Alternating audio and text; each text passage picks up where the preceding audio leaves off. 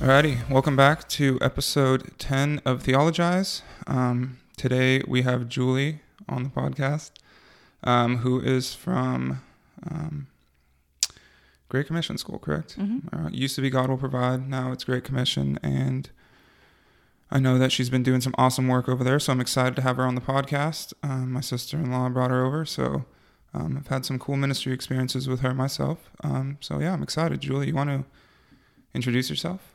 Yeah, sure. First of all, David, I'm very honored to um, be here and um, to have this conversation with you and to have the honors of being on your podcast. I really appreciate that.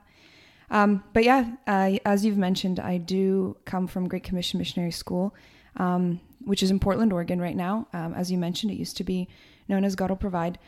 Um, and when I was, uh, I'm originally from upstate New York.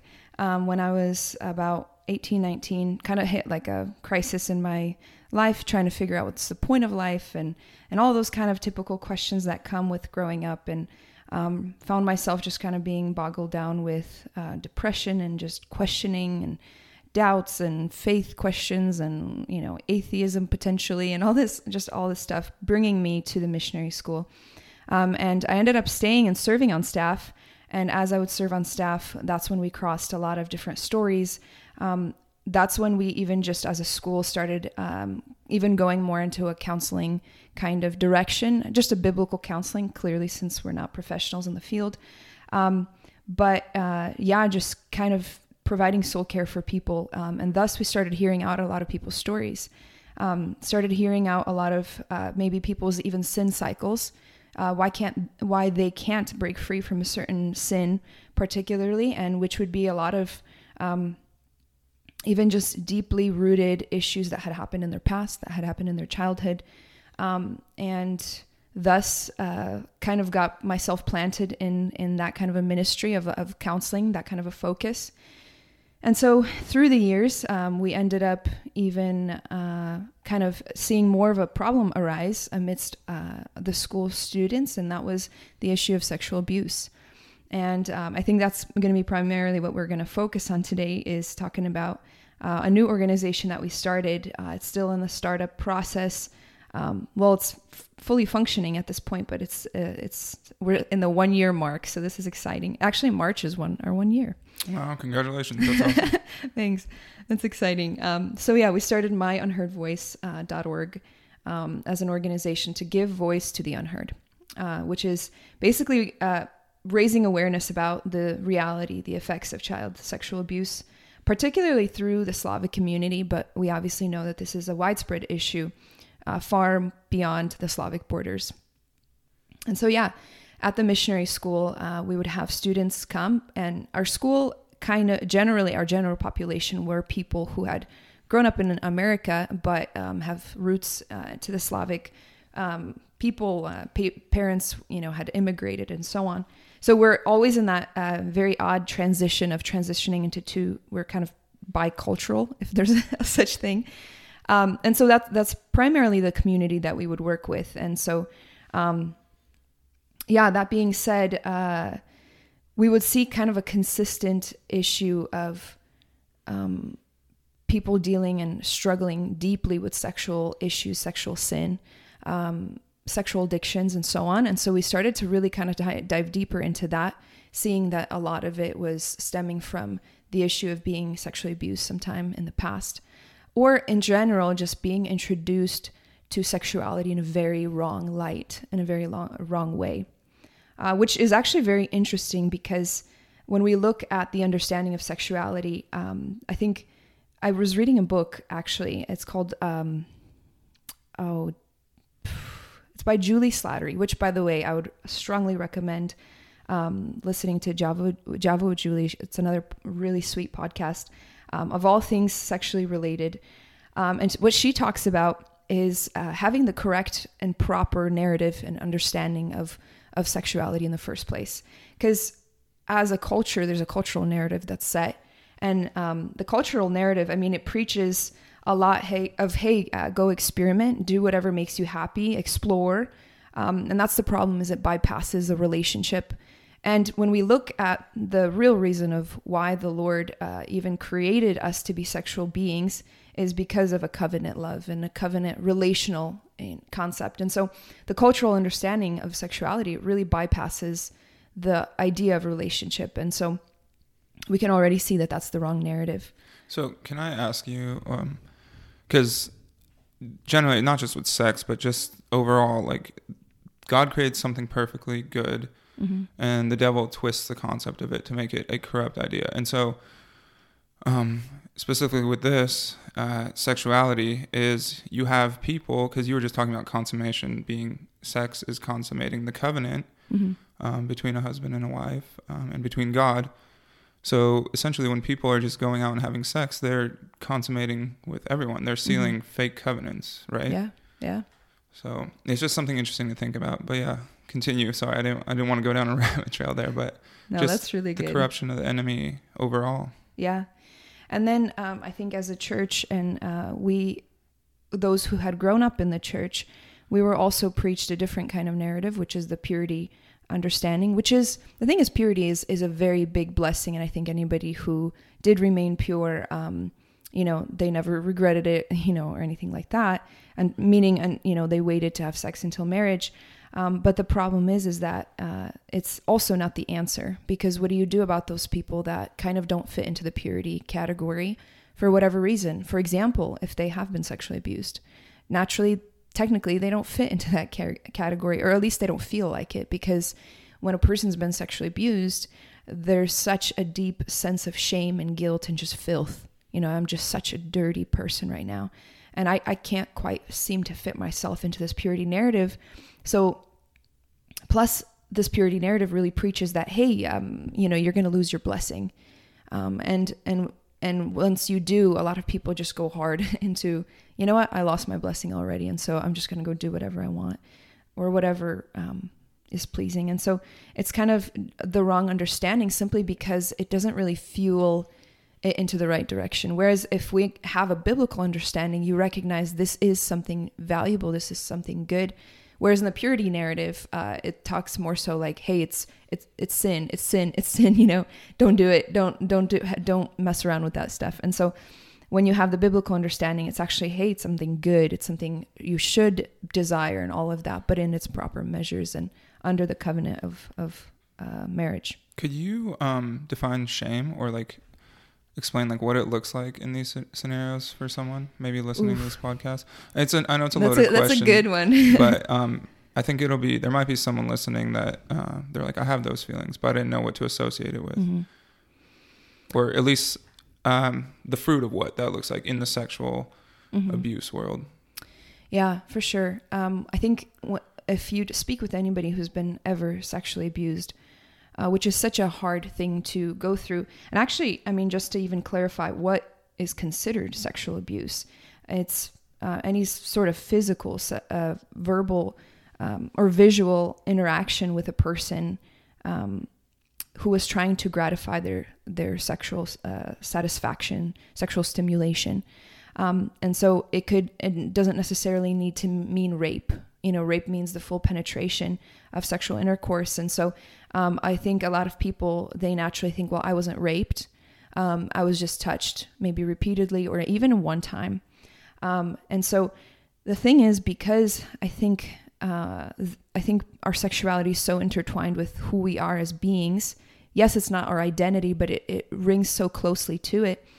Um, I think when when something is uh, crossed into that area, even for example, talking to people who have been abused as a child, they're like, I have no idea why, but I just feel so ashamed and I blame. I blame myself. Like, why can why can I fight them off? Why why didn't I do something? And um, and you see, I'm not sure exactly why shame is is necessarily the the concept there. Maybe because it is preached to us. Um, you know, hey, keep yourself um, in purity and and so on. But it's it's just that natural thing that just follows. Um, I think that's even whenever we see sexual sin, not even just abuse.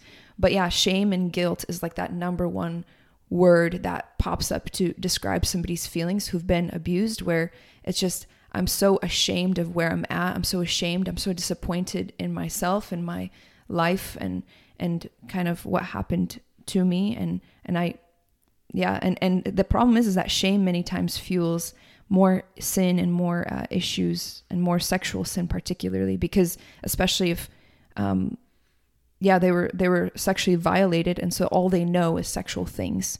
They have this sexual understanding. Actually very interesting story but i was talking to one girl um, who was kind of pouring out her heart's hurt and sharing about how she was stuck in addiction of sexual uh, sorry in a sexual addiction of pornography which is not as common for females but it, it is very common it's kind of becoming more and more common amidst the female um, gender so because I think normally it's known as like the male issue or whatnot, right, but right. it's just as common or, or almost just as common uh, nowadays for for females. And so she's stuck in this uh, cycle, and she's like, I can't get free. Can you please help me? And so we start talking about, hey, where was your first introduction to sex in the first place? Um, and uh, she begins to share this story, and I had multiple stories like this. And they begin to remember, oh, when I was 15, you know, this and that happened. A boy you know, kissed me or whatnot. And then they start trailing back um, to like childhood age and two specific stories. One girl, um, her uh, her sisters ended ended up while she was napping, ended up stripping her and, and just touching her, putting their fingers into places where they didn't belong. And from that moment on, it's just she was awakened se- sexually. And this girl's five six years old. Uh, she has no idea um, any about any of these uh, sexual emotions that kind of not emotions that's a poor way of saying it but just the the feelings that, and all of this stuff that she's experiencing in the moment she doesn't she can't put a word to it she doesn't know why uh, she can't understand it and so on and also um, talking with uh, talking with the other girl so she's like hey my grandma and grandpa were having a hangout um, with a bunch of their friends and so i'm just sitting on somebody's lap and um, and he begins to you know uh, put his his fingers into my private areas, and she's like, "But it's not a big deal. I'm fine," you know.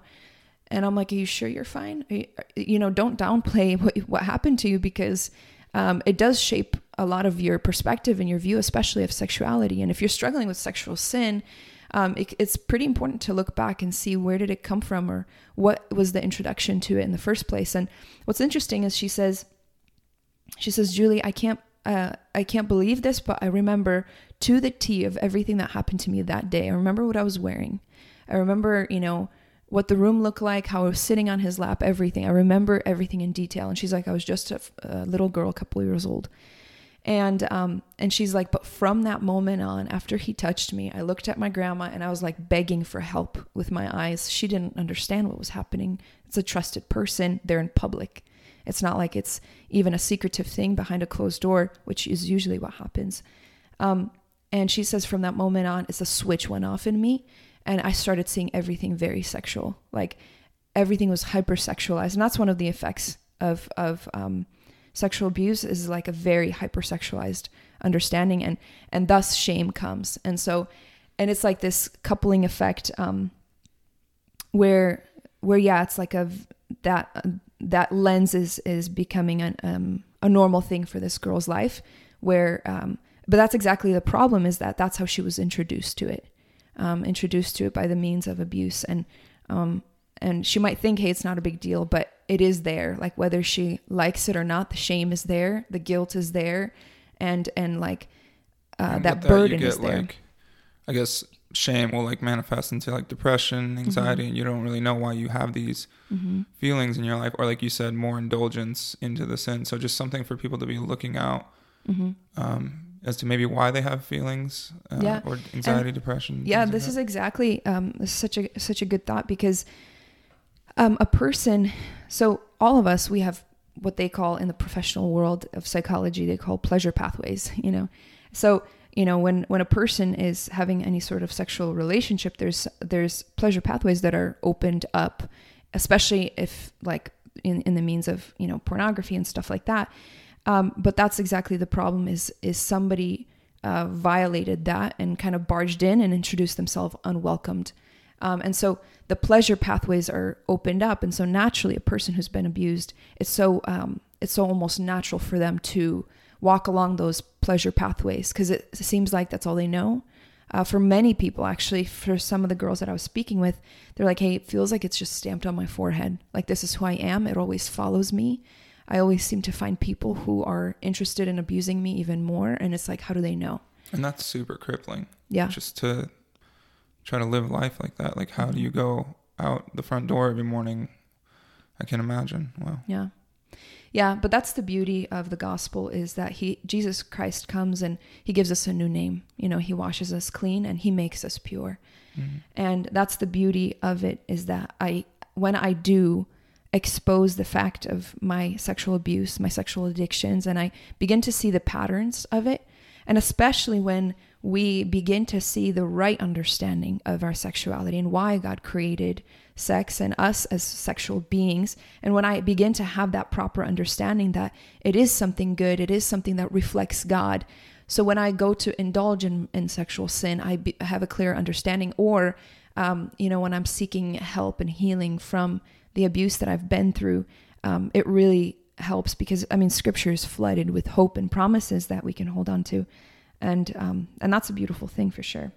Um, we did talk yesterday um, a little bit about there's like a three step process Mhm. that you guys do. I don't know if that's in your notes and I'm jumping Sure. jumping ahead of the gun here, but um, I did want to talk about that because I think that's super important for people to know that this is a process. Mhm. Um, it's not just like a uh, flip the switch and you're good kind of thing. Oh yeah, for sure. Um, that's definitely that's definitely very true. Is that it's so much of a process.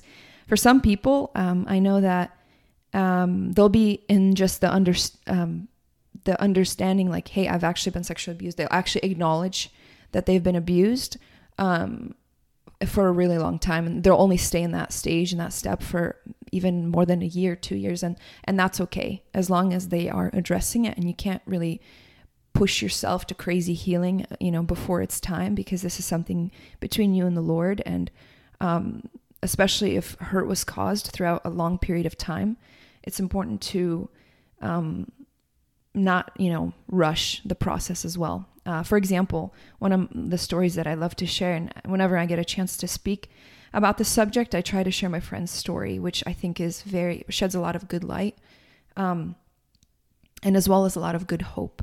So, um, and then I think we can maybe even jump into the three step process. Maybe it'll give us a little bit of a backbone. We can refer to this story. Um, so, my friend, uh, and this is the beautiful part, is that she is redeemed and just really restored. Um, lately, actually, not too long ago, uh, she mentioned to me, she's like, Hey, Julie, I want to get married once again. And we were like jumping around, screaming like little girls, like, Yes, we're that's getting awesome. more restored. And so, how this began was when she was about six years old. Her um, her grandfather, he was a minister at the church as well. Um, they were living in Ukraine at the time. So her, alongside with her sister, couple cousins, they were always, you know, at grandpa's house. And so, um, you know, naturally, as uh, parents, they were trusting their own blood father, you know, in taking care of the children is probably the best person because, first of all, he's a minister. He's a um, what we would call a man of God. Um, he preaches at the pulpit, says the right things, um, and plus he's he's a grandfather. So of all of all people, he's going to take care of them well. Um, but the problem is, is that nobody knew what was happening, and neither did the girls speak up about this because um, you just feel like this is something silent. Um, some people are groomed for this, where where you you are um, told, "Hey, we're going to play a game," or "Hey, this is our little secret," or or there's a fear tactic involved, where "Hey, if you say this to anybody, if you share about this, you're going to break apart the, the our family," and and this kid has so much pressure on him. So I'm not sure exactly if she had any of that, those kind of things um, be pressed on her, but one uh, some of the things that had happened is that um, she was sexually violated multiple times. I mean, like every time you know she was being babysat, um, and and at random she didn't know when to expect it, and she would just freeze, which is the normal. Usually, you always freeze. Very rarely can a person fight back, and that's exactly the problem with sexual abuse. Is that it's a trip in power. Um, so this person is far more powerful than um, than you, and thus you know they have more control. Very interesting thought, though, actually, to, to branch off of that real quick. But when we look at even David and Bathsheba, I know there's a lot of debate of like, who's at fault? Like, why didn't she say no? But that's exactly the problem is he was the king. Who Right. says no to the king? Yeah, I I mean, that would be very difficult to do. yeah, exactly.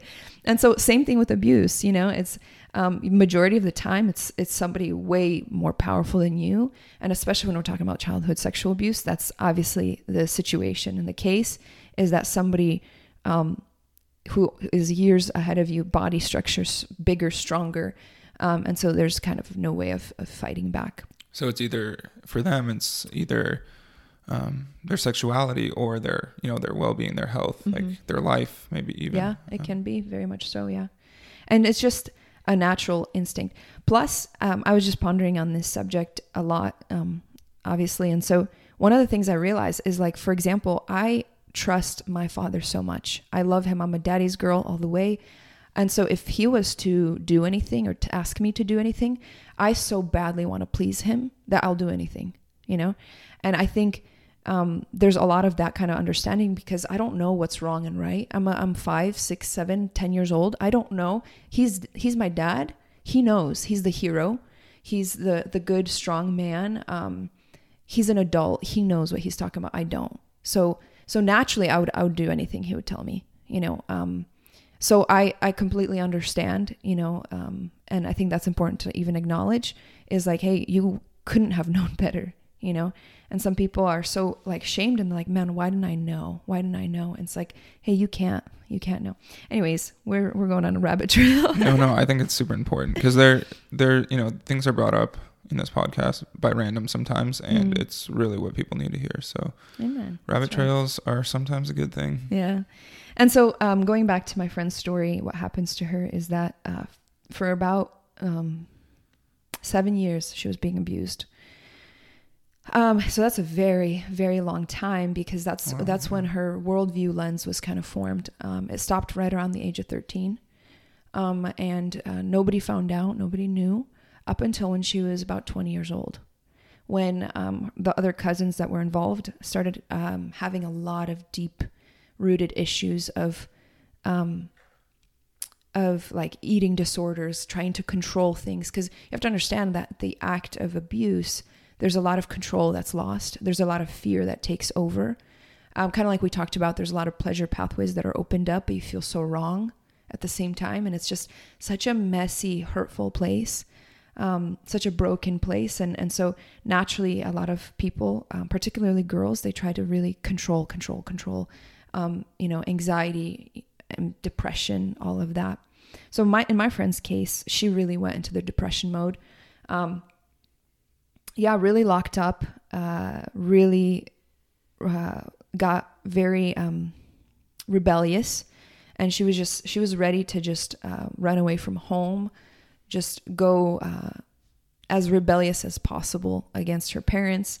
Just, she was planning to like get super tatted and everything like that, which is kind of interesting because she's from a very conservative upbringing and that kind of thing.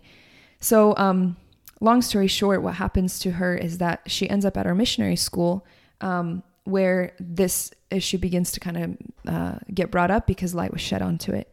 Um, and the other the other cousins involved uh, kind of began to share about their struggles, their marital issues that they began to have because they started to get married, and so on. And um, and thus one of them spoke up and shared, and um, the problem got more so revealed. And so um, just a side thing, when she had tried to share with a minister before in the past, um, and she was kind of shut down, and they're like, oh, okay, interesting, you know, and and that's it.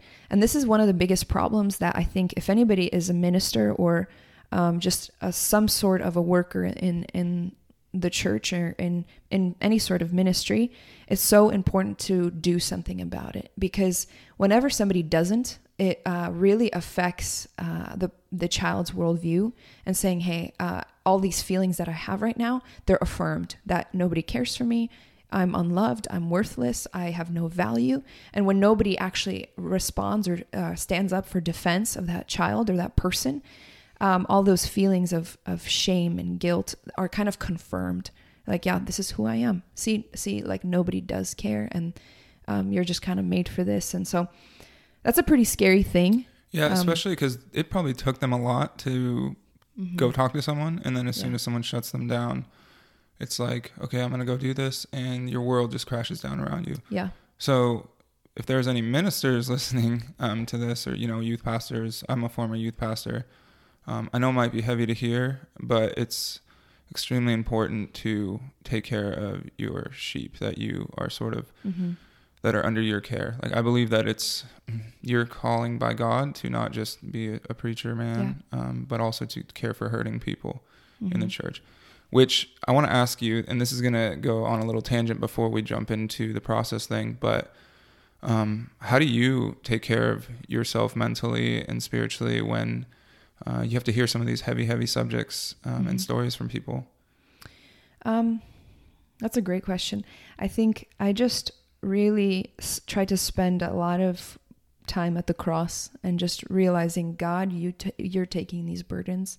They're not mine to carry for these people. I'm I'm just I'm just walking alongside that person, but you're the one who's carrying the burden. Um, and I really like, yeah, it's not easy to hear, and so naturally, I think even as a girl, you know, we're emotional beings and I all of us are emotional beings. Maybe the females a little more so. And so um, I just spend time just pouring my heart out, crying before the Lord, and just kind of giving it to Him. But personally, for me, I do feel a sense of, um, I guess, boldness in addressing a lot of this, and I think it just comes from the Lord. Um, and I think uh, that that anointing is for everybody who's going to be crossing this issue. I think God provides the grace for his children to walk alongside his broken children. You know, first of all, it's an honor. It's an honor to walk alongside those who are hurting. And so um, when we get the chance to do that, I think we're just afraid because it's such um, a vulnerable, hurtful place. Um, we're just afraid we don't know what to do. Uh, we don't know where to start.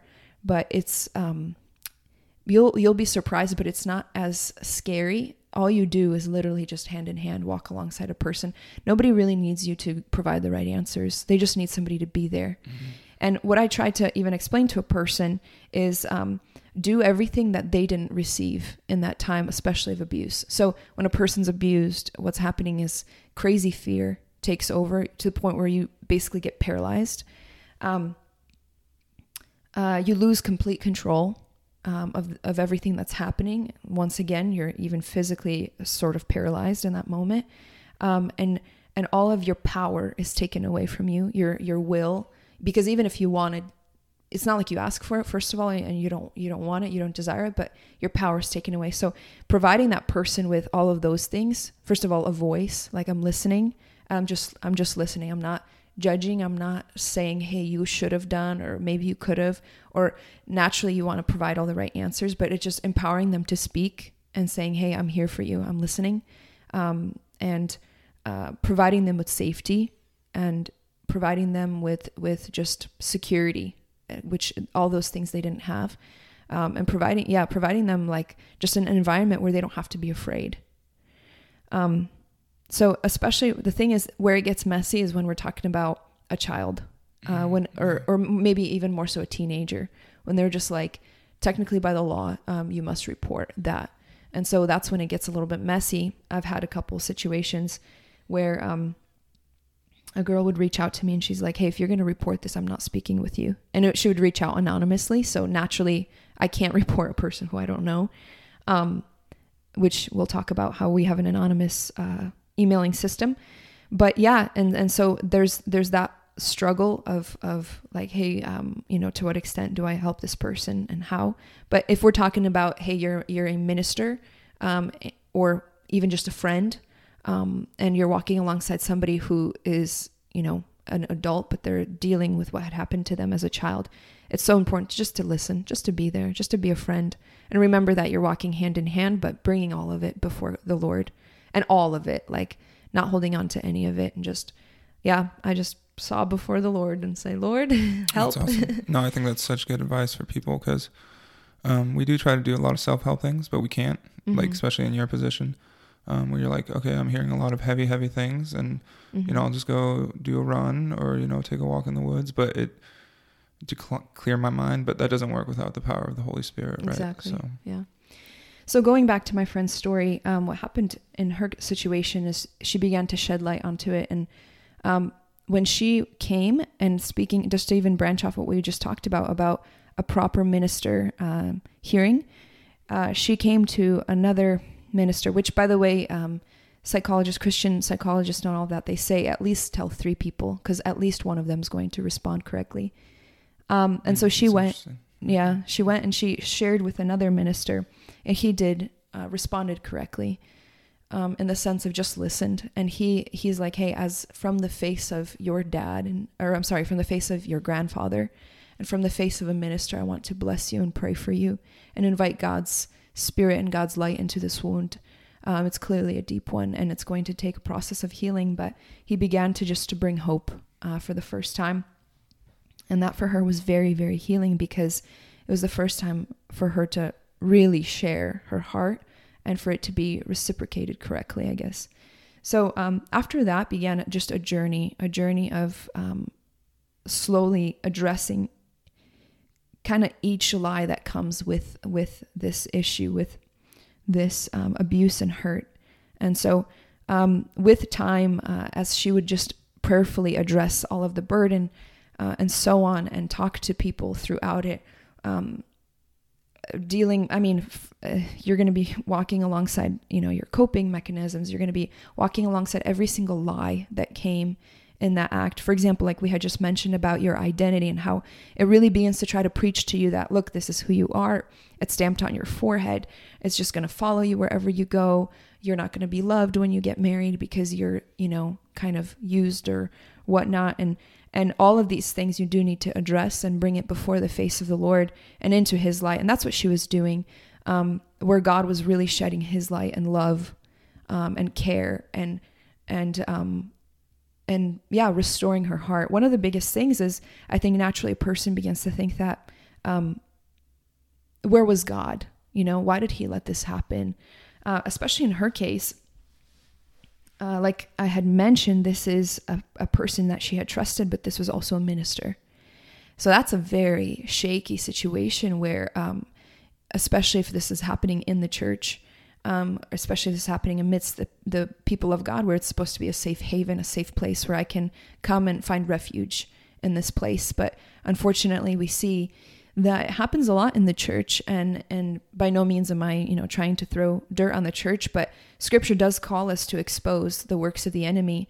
And of course, he's going to do it in a place of uh, the house of God, you know. He's going to try to um, invite something that is doesn't belong in amidst the people of the Lord. But um, in her case, she really needed to find healing from that and saying, "Lord, like, where were you?" And God was there. And it this is, the reason why this was happening is because this world is so sin, um, sin saturated, and it's it's a broken world. And and God never said that it was going to be easy or it was going to be a good uh, life where we're super protected from everything. But He promises to be our way of escape or our refuge in a way. Um, so the thing is, she needed, and I know that can get you know very deep, and and by no means do I want to, I guess, uh, skim over that too much. But I know we're in a time crunch. Oh no no no. We yeah. I mean this is good stuff. So yeah, and so yeah, for sure, she really needed to find even healing from from that uh, from that perspective of God in the first place, and uh, which she did, and realizing that okay, this wasn't God's fault. God was with me. And what's interesting is she says that, hey, I did have peace every time that it would happen. I just knew that Jesus was right by my side. But um, I'm struggling in the, uh, I was, I was struggling in like the after effects and the aftermath of somebody else's addiction. Um, and it's very interesting because we, yes, when we live in addiction, we're, we're so prone to hurt others. And our sin isn't just our sin. It, it's going to affect somebody else. Mm. and so it's such an uh, interesting concept. But i'm so thankful that when christ came he broke all of those chains and all of those um, strongholds that the enemy really tried to put on uh, especially put on his people. And so in her situation yeah she began to just get more so and more so restored um, and and that's the power of shedding light onto a specific issue a specific soul wound um, Meanwhile, her cousins, they were not doing so well. And to this day, some of them are not. And the reason why is just because um, you do need to nurture that specific wound and, and bring it before the face of God and, and, and whatnot. So, um, yeah, now she's doing very well. She uh, served with us on staff at the school. She went on missions. She's been um, out and about. And like I mentioned, you know, she's like, hey, I'm at this stage where I, I was like convinced that I'm never going to get married. I don't want to. I don't have any desire for that. But she's like, now I do. I, you know, I'm, I'm excited to have an intimate life and, and I'm, I'm actually open and excited for that, which is such a big deal because that already just shows so much healing. And she's like, I look back and I, I can I don't even recognize that little girl who I was because I'm literally a new creation. And that's the power of the gospel. Yeah. Wow. Yeah. So that's what's exciting. Um, is is it's not just um, hey, this is a big issue and we don't know what to do about it, but God does offer a solution, a very firm solution, and a, and a firm way out, and a hope um, that is an anchor for our soul.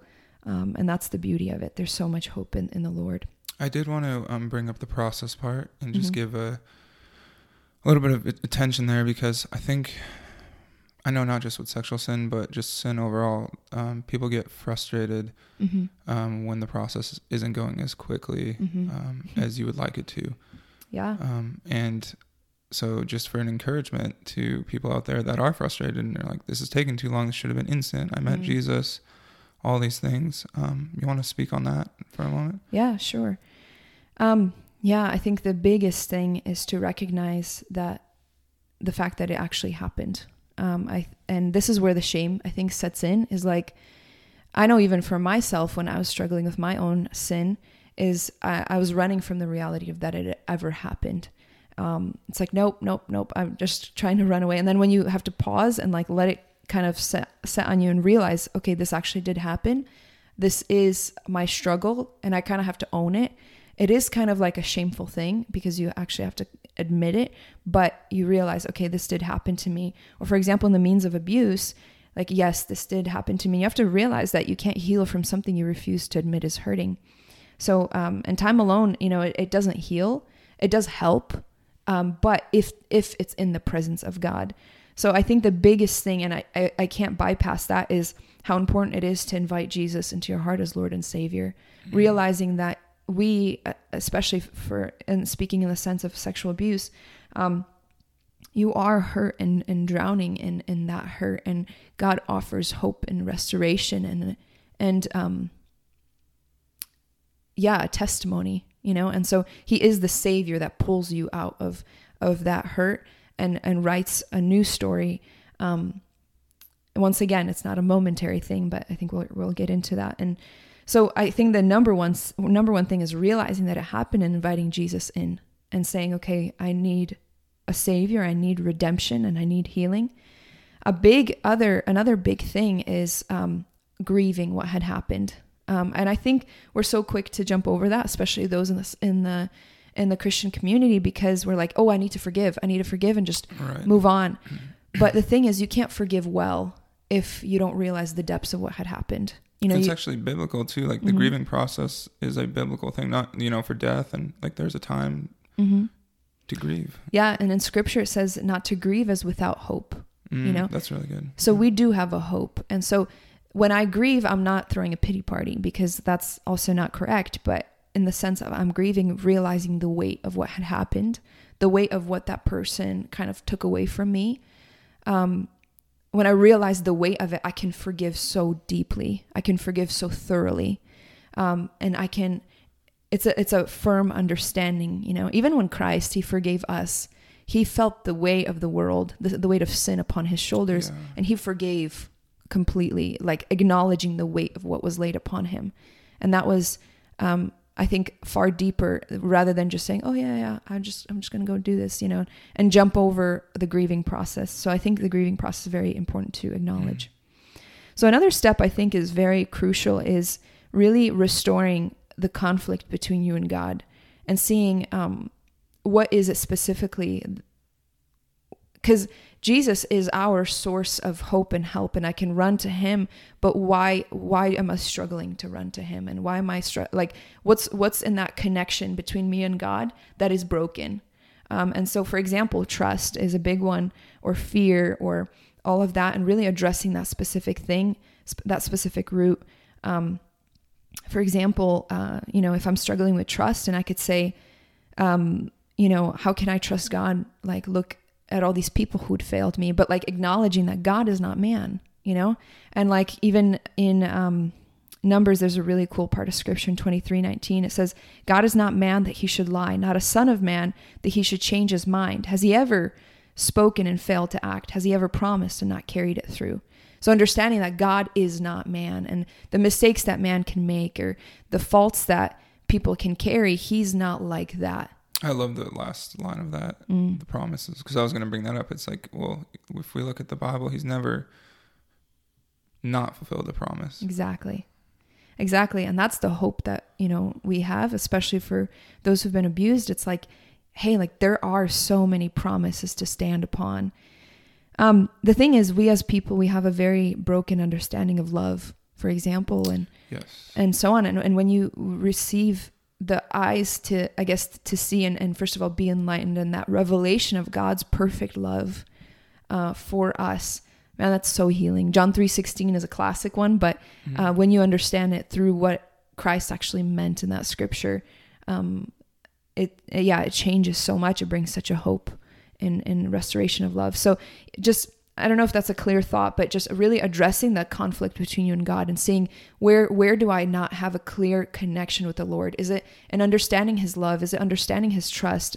Is it understanding um, you know, like uh, kind of like what we were mentioning earlier, like trying to figure out why did God let this happen or where was He and stuff. And when you find answers for that from God Himself, actually, not just from people, but from the Lord in, in the personal prayer closet and, and especially through Scripture, that's the, the strongest weapon. Um, when that connection with the Lord is restored, there there's a natural kind of a natural process of restoration that happens on its own. So I think that's that's the cool part because God's presence is is so restorative. Um, I think a big thing, and this is I think where the process comes in, is yes, you bring God and, and invite God into that specific area, but we just hope that something happened, you know, in a snap of a finger, and we just move yeah. on. Mm-hmm. But this is going to be kind of a, a daily uh, struggle, not a struggle, maybe a wrestling, um, and and I guess to maybe bring some hope to people is that every one of us we have a wrestling that we have to do. Every one of us had something that we had been through that we need to kind of wrestle through, whether it was, you know, emotionally being abused or mentally, um, I don't know, whatever it can no, be. No, yeah, I think it's very important that we do talk about that because uh, for the people that are going through this and wrestling every day, it's not like everyone else is just like good. Chilling. Like, we yeah. wake up and we like we're good. We yeah. have nothing going on. Exactly, and that's the beauty of uh, bringing things to the light and uh, pursuing God's truth every in every situation, every day. Um, there's a really powerful scripture in Ephesians that talks about um, sexual immorality and how it says, "Expose the works of darkness, that it may become a place of light." Um, that's not exactly what it says, but you know, paraphrased in my own. Um, and that's the beauty of it is like when we expose something. So that means it's hiding in the dark right now, maybe in somebody's heart. And when you realize I can bring this to the light, the light meaning God's presence, God's uh, grace is a place of um, healing. And so I bring what's in the dark and I bring it to the light. And um, and the, first of all, that is so liberating. But um, we as as uh, because we're you know souls we're we're soul body and spirit whatever breed whatever is in the darkness it breeds you know it multiplies it exacerbates. Kind of like you have a bad dream and and you're like okay i should probably turn the light on and all of a sudden the, the after the bad dream you don't feel as bad you know? Same thing with your soul you know? It, everything is so horrific inside but when you you know bring it into the light that already just illuminates the darkness and and wounds begin to heal um, and and lies they don't have kind of a stronghold anymore to hold on to. Um, and that's very very healing. And yeah truth begins to come. And that's you know john chapter 8 says that truth sets us free um, his truth. And so the biggest thing is is uh, bringing everything to light uh, to the presence of god but not not just bringing it to light and just kind of letting it chill there but really replacing it with the scripture and the truth. Um, because I think in the act of abuse, what happens is that person is so convinced that everything that happened to me is the truth. This is who I am. This is my identity. So it's so important to make a trade for the actual truth, which is the word of God. It's not something inspirational, something somebody tells you, but it it's, has to be the foundations of, of the scriptures, of the holy word.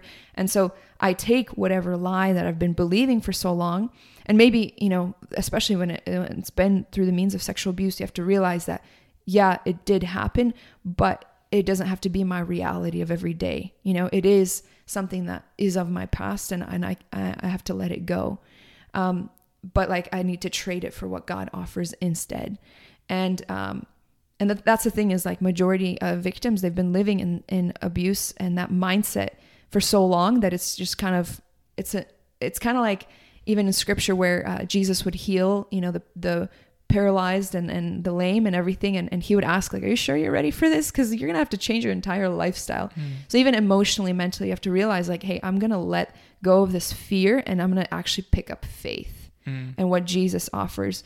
For example going back to the whole identity thing where we were talking about um, realizing that okay this isn't who i am. This is not my identity. And instead i'm going to pick up what god says that he gives me a new name and that like i'm washed and i'm pure and i'm i'm and i'm you know his daughter and i'm his son and you, you have to trade that and pick that up and and and wrestle with it every time that it comes up and and I think every time that it comes up, uh, there's just more and more of a sense of victory. So it's not a one time thing. It's whenever that kind of lie begins to consume that moment of, of our minds and we say, okay, no, in the name of Jesus Christ, I know He's made me a new creation. And I, I let go of the thought that, hey, this this is who I am. I'm just made for this. And I pick up what God says. And and like, I mean, I do this all the time. I wrestle mm. uh, in in the prayer room and and with the word of God and and really facing the lies that are preaching so loudly within me and saying, no, like this is not what the word of God says. So I'm going to submit my emotions. I'm going to submit my mind, my thoughts, everything that seems so true to me. I'm going to submit it under the truth of the Lord mm. and what he says, and I'm going to pick up what he says. Um, naturally, I think the biggest thing to speak about is uh, forgiveness as well. Forgiveness is a massive step. Um, and I know that we had mentioned that it's not something to jump over quickly. Um, and forgiveness isn't a one time thing either. Um, forgiveness doesn't, um, a lot of times people I think are afraid to forgive because they think, uh, hey, this person's getting away with it. But it's not true. It's, it's freeing you. you right. Know? Yeah, exactly. And, and never, when you forgive somebody, and never, never justifies what they've done as right. Never. Um, it's, it's just, you're letting go of the poison. I actually heard this uh, being said and I, I loved, I loved it um, I think we've all had that moment when we have an argument with somebody and we just later on we go about our day and we're still arguing them in our mind. Right. And like we have a full blown conversation. They're speaking, we're speaking, but it's all in our mind and mm. it never happened in in person. But that's exactly what happens with a person who didn't forgive and let go of that person that was uh, had abused them. Is you're constantly living with them mm. inside and you're always talking to them and you're always trying to prove them wrong or hey look like you tried to steal this from me but look at how successful i am today and look at what i did today haha you know just like uh, or or just like hey like um hurtful things or i'm gonna hurt you and and you're having all these arguments in your brain and and um, one of the women was sharing and she's like look i sit down to eat my breakfast and i'm just arguing this man you know, from ages ago. Mm. And and I'm and I go to sleep and he's on my mind and I wake up and he's on my mind and she's like, "Wait, why am I feeding him? Why am I nourishing him?" Yeah. And just um, living with him in a way. I need to have him move out. Like I need to live my life and I can't live with him anymore. And so I let him go. So it doesn't mean that what he did was okay, but I realize I can't live like this and God offers me a new life and and you know, even God gave me forgiveness and I can offer forgiveness, you know. And forgiveness is not something that is a human nature thing to do. It's something that we can do when in the light of scripture and in the light of the gospel and realize how much he forgave us. And um, and especially when we give the revenge to God. First of all, that's what the Lord tells us in Romans is revenge is mine, I will repay. Mm. And when we live with it and continue to nourish it and to feed it, that's actually one of the biggest another tangent here, but that's one of the biggest issues that a person uh, who's been sexually abused face is that they'll uh, take that hurt that happened to them, they'll pour it out onto somebody else. And that's exactly the cycle. So going back to even my friend and her grandfather, um, a person never wakes up as an abuser. You don't Yeah. wake up and think, "Hey, I'm just going to go and just do something really bad." You know, it's it's a trickle. Uh, it's no, it's a snowball effect, um, where where something leads to something else, and and it goes on from there. And kind of like any tr- sort of drug addiction, uh, and every sexuality sexual addiction as well, like pornography, it is a snowball effect. And um, actually, uh, not too long ago, there's this uh, man by the name of Tim Ballard. Um, search him up on Instagram. Really cool guy. But he's facing human trafficking right now. Um, they have an organization called Underground Railroad, and they did. Um, they were really f- trying to find a lot of uh, child pornography and, and all of that on people's hard drives. And, um, anyways, they find a bunch of 30 year old men, single men, with like thousands and thousands of videos, pictures, and, and all of that of child pornography.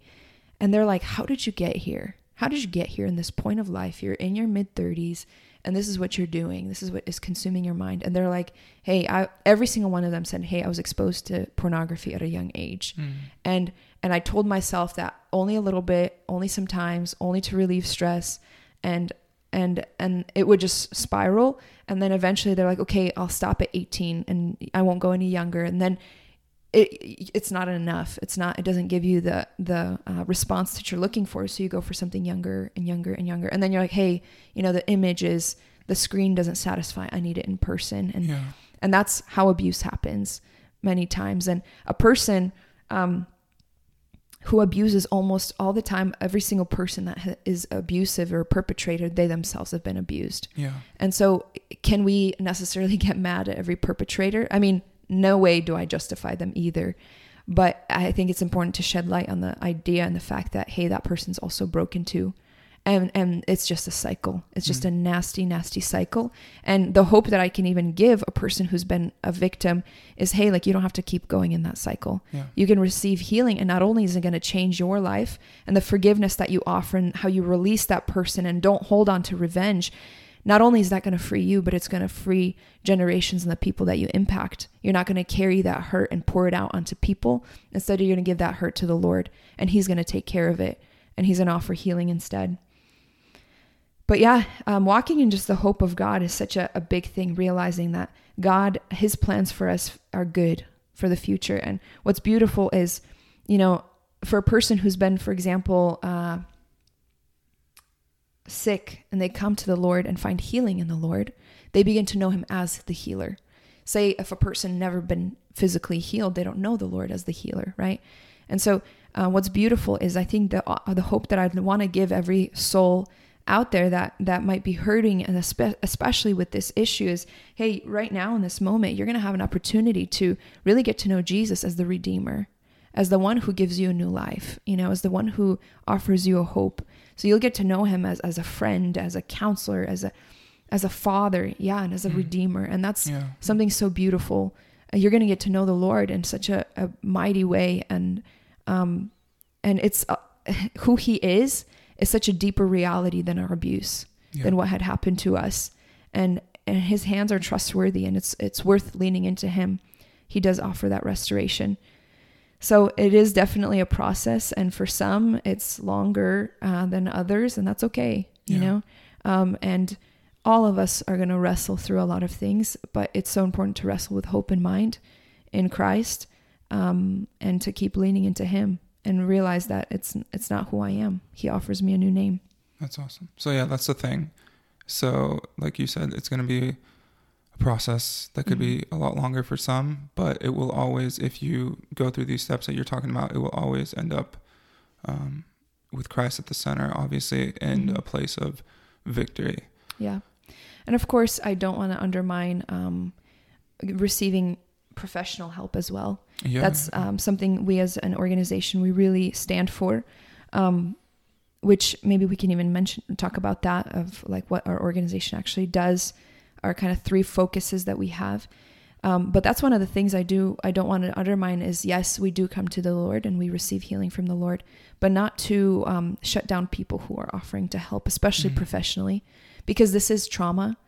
Um, I was talking to one girl who, um, at the cry of a baby, it brings her flashbacks, and she's there. She's Oh, back wow. to being abused, and it's like, wait, um, come and and and find healing from even a person who's specialized in trauma care um, and receive like just a deeper help in this in this area of your heart especially when it comes even to marriage and, and so on Mm.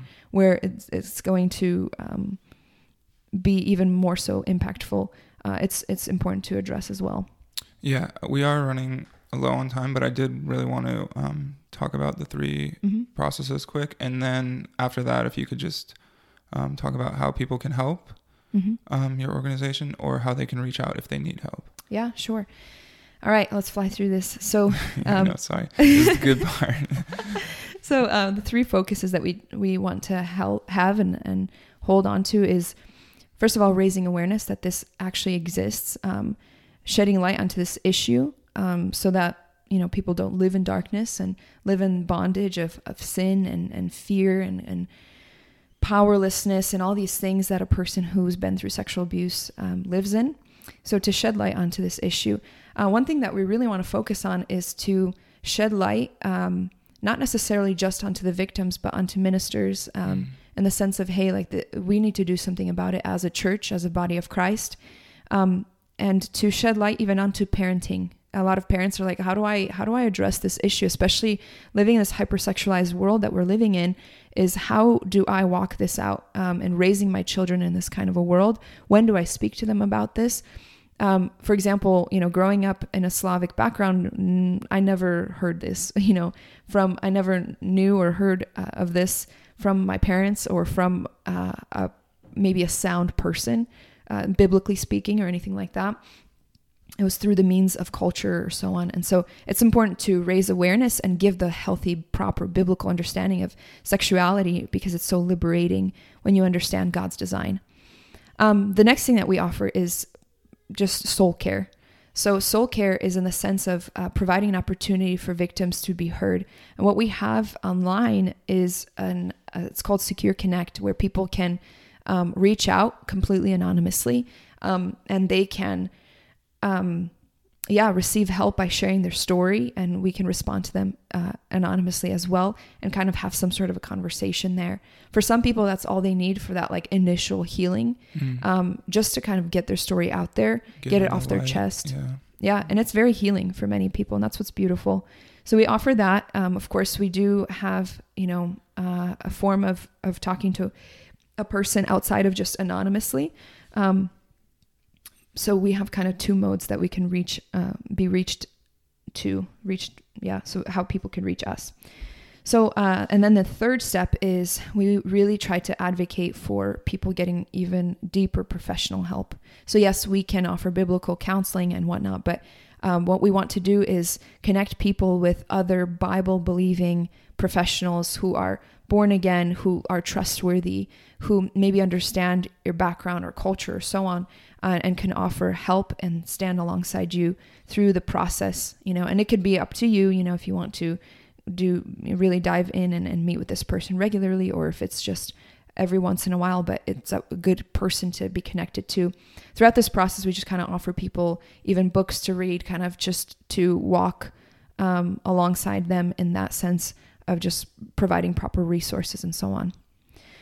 So as you're asking about what can people do first of all hey raise awareness you know spread the word. We do we just started an instagram page a couple nice. weeks ago. Getting out there. yes mine her voice inc inc at the end. So um another thing that people can do is even go on our website and just even fill out a survey. So i'm not speaking just to people who are victims of sexual abuse but um, I actually really don't like that word victims because God is creating us to be overcomers in the name Mm, of Jesus. So um, but anyways, for anybody who's been um, afflicted by sexual abuse or um, or who hasn't, the thing is we need a good, clean cutout of of uh, of a statistic. So Yeah. even just to go on our website and um, put in your uh, story, um, if if you've been abused or not, like just the more the merrier, so that we have like a good, clean um, cutout of of. Uh, and the numbers you guys have right now, like it's relatively high. Yeah, it is. I pray that it's wrong,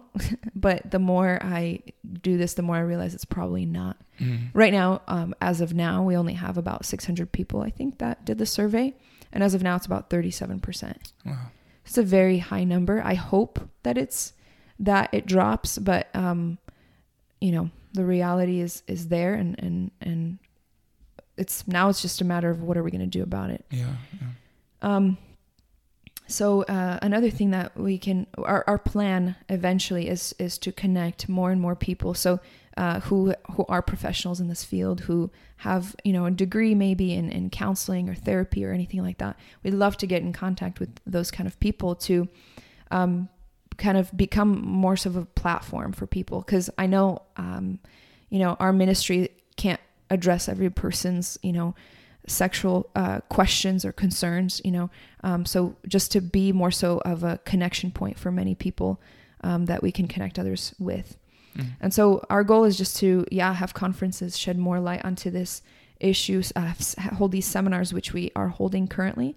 Um, and one thing we also do is of course with finances with resources we try to cover the expense of the first counseling a session with a, with a professional. Wow, that's um, really awesome. And then in the long run, we want to open up a refugee home type of mm-hmm. thing where where a couple people, say for example, three, four, five girls who've been abused, they can come together. They can work, go to college and whatnot, but they can live together and uh, go through a program, say a couple hours every day of just being together and, and hurting together, but into the Lord and in, in the presence of God. Um, which is very healing actually for a person who's been abused to speak with somebody who themselves kind of maybe is a step ahead of them. And so that's kind of the goal in the wow. future uh, is to create a couple of those kind of homes. Cool. Um, so I am going to post, we're going to be cutting out here in a second, um, but I am going to post all the links. If you want to send me all those, I'll post them on the yeah, sure. YouTube channel as well as I also just set up a podca- podcast Instagram page um, to nice. separate it from my account. So I'm with you on that one. Um, but yeah, so I'll post it there and um, anything that's relevant for people to click on and go. Um, I'm not sure if you guys have a donation page as well or not. Um, hopefully in the next two weeks or so. okay, so as soon as um I get that, I'll update that as well. All right. But um, Juli, I want to thank you for jumping on the podcast and talking about this heavy, heavy subject. Um, and I, I don't, you know, um, want anyone to be going through this, but I think that this, just hearing you talk about it, will hopefully open up a, a doorway for people mm-hmm. to come out there and expose it. And like you said, get in the light. Um, so I want to thank you guys for listening. Links will be in all the bios um, for coming donations um, and just reaching out, whether that be anonymously or by name, or if you just want to, and I'll get Juli's email if she's comfortable sharing that. Um, if you want to reach out with how you can help more, mm-hmm. if that's fine yeah. with you. yeah, thank you so much. Thank you yeah. for having us. Yeah, of course. All right, that's it for episode 10 of Theologize. Thank you for listening, and we'll see you next time.